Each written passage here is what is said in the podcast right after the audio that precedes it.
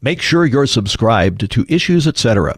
Type Issues Etc. in your podcast provider, hit that subscribe button, and leave us a five star review. This will make it easier for other podcast listeners to find Issues Etc. I'm gonna hear this machine turn on now. Okay, it makes a loud noise. Okay.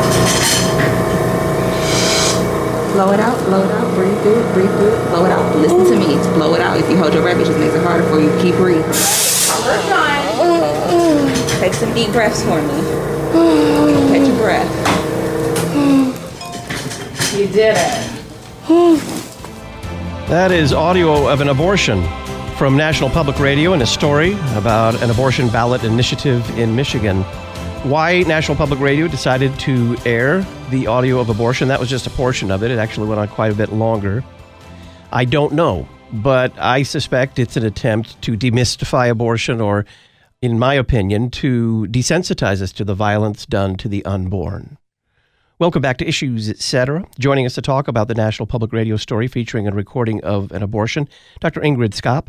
She's an OBGYN for 25 years and Director of Medical Affairs for the Charlotte Lozier Institute. Dr. Skop, welcome. Thank you, Todd. Glad to be here. What's your reaction to National Public Radio's airing audio of an abortion yesterday? Truthfully, I was a little surprised.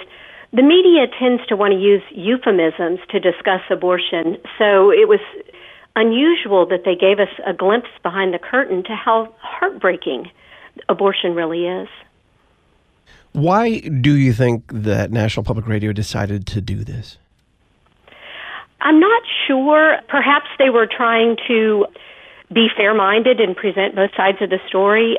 But I, I really hope that NPR's listeners paid attention and recognized the tragedy that that woman was going through. The reporter uh, during the piece commented that an abortion feels like childbirth. How do you respond to that? That statement made me terribly sad. As an obstetrician, I love women and I love their children, and childbirth is such a beautiful time of life. And this is really this is the opposite of childbirth. The woman is already a mother. She has a child living and growing inside of her, and yet, for whatever circumstances in her life, she is rejecting that child. And that's just a tragic thing, I think, for all of us to recognize. So, take us inside the abortion clinic. What happens there, and especially during the abortion itself? Well, hopefully, it begins with informed consent and thorough counseling. I think there's good reasons to think that may not necessarily always be the case. Planned Parenthood's annual report tells us that 96% of their pregnancy related procedures are abortions. But assuming the woman wants the abortion and understands the risk, the next step perhaps would be um, some IV pain medication or sedation. The speculum, which all women are quite familiar with, would be placed to allow visualization of the cervix. An instrument would grasp the cervix. The cervix will be progressively dilated, and then a suction catheter will be introduced. And that's where the sound that the NPR recording played of the suction forcibly removing the, the fetus and the pregnancy tissue from the woman's uterus. Planned Parenthood's information says that it's a gentle suction. Is that true? Well, I think, again, the abortion industry always paints it in the rosiest possible way. A former abortionist friend of mine, Tony Levatino, says that it is about 10 to 20 times the suction of a household vacuum. We can hear the woman moaning despite pain medication as the procedure progresses. And I think that that tells us this was not a gentle suction. This was quite painful experience for her as her child was ripped from her body. Now, abortion advocates continually assert that abortion is safe. They often assert that it's safer than childbirth. Is this true? The reality is, in the United States, everything about abortion reporting is voluntary. We don't know the numbers of abortions, we don't know the complications, and we certainly don't know the deaths associated with abortions. It's a very long story, but we really, our maternal mortality system in the United States is, is very poor. The data is incomplete in every respect, and so we cannot say anything about the relative safety of abortion related to childbirth. Records linkage studies in European countries, however, have told us that women are far more likely to die in the year following an abortion than following the birth of a child. What kind of complications, both physical and emotional, can follow abortion? A surgical abortion, like we heard, can result in excessive bleeding, infection, retained tissue, even perforation or damage to the uterus, to the cervix, and that actually can lead to future pregnancy complications. A cervix may not be strong enough to hold in a pregnancy, leading to preterm labor. Damage to the uterine lining could cause an abnormal placental attachment. So those are all concerns the emotional repercussions, however, I think are even more concerning. There's good data. There was a meta analysis of 22 studies looking at abortion mental health that found an elevated risk of anxiety, depression, alcohol abuse, substance abuse, and self harm.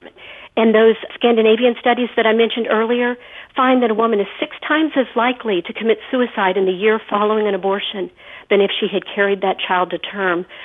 And of course, there's many women who suffer maybe not quite as serious a complication, but they, they suffer regret. Women are created to bond with their children, and for them to reject their children leaves a hole in their soul, I believe.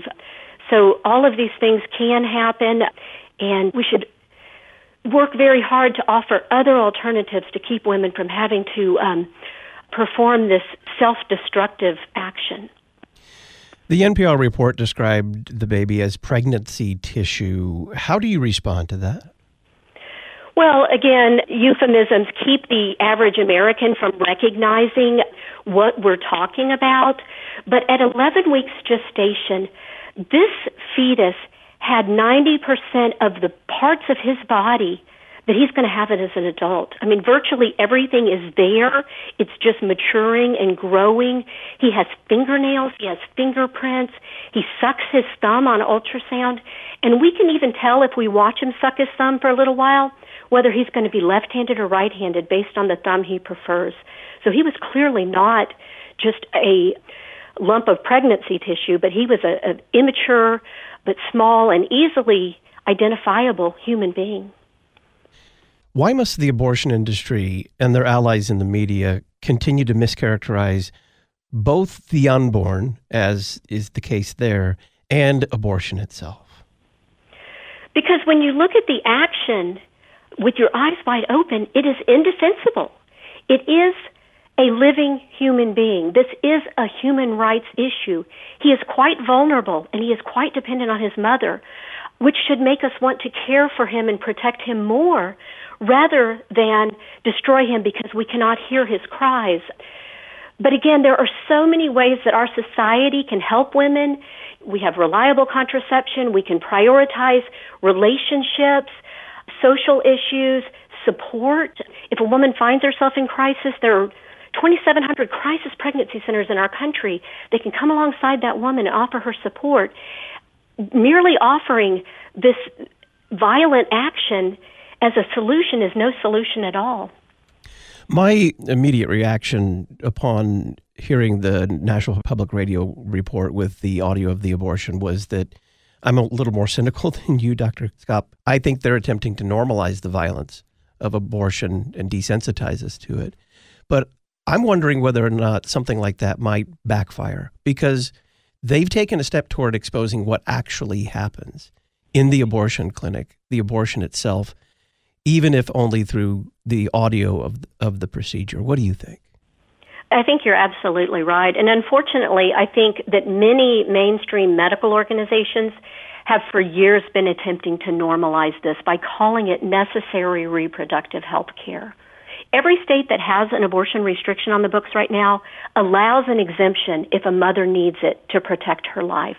Other than that situation, there is no argument to be made that this is necessary health care. It is a medical procedure that's performed for social reasons, and we have so many better ways that we could deal with those social problems than by destroying the lives of young children. Dr. Ingrid Skop is an OBGYN for more than 25 years and Director of Medical Affairs for the Charlotte Lozier Institute. You'll find a link to the Charlotte Lozier Institute at our website, issuesetc.org. Click Talk on Demand Archives. Dr. Skop, thank you very much. Thank you so much, Todd. We'll be talking spiritual warfare, the way it is mistaught and the way it should be rightly taught with Dr. John Ferguson right after the break.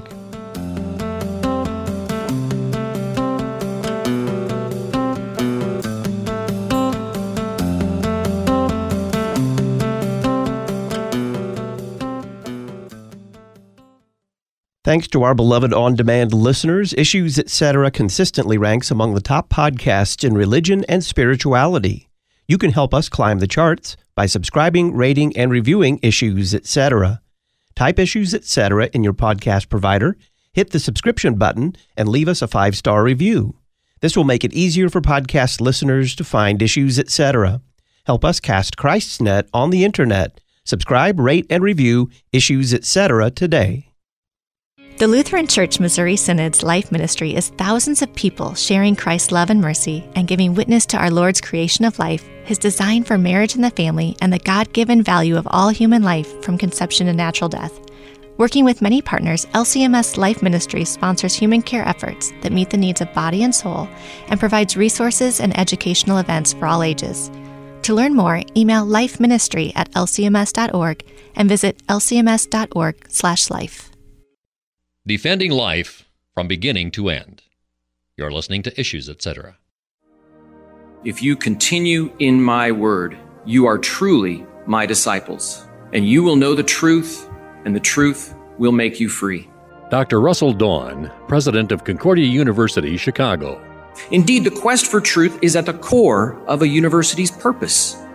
The liberal arts, illuminated by the revealed truths of Scripture, are powerful for equipping students for a life of self governance. A disciple is one who follows the Master. So, what does it mean to follow Jesus? He said that it means to take up one's cross. The cross is thus the symbol of dying for others, of dying to self for the sake of serving others. And a life of service is a life well lived. Truth, freedom, vocation. Concordia University, Chicago. cuchicago.edu.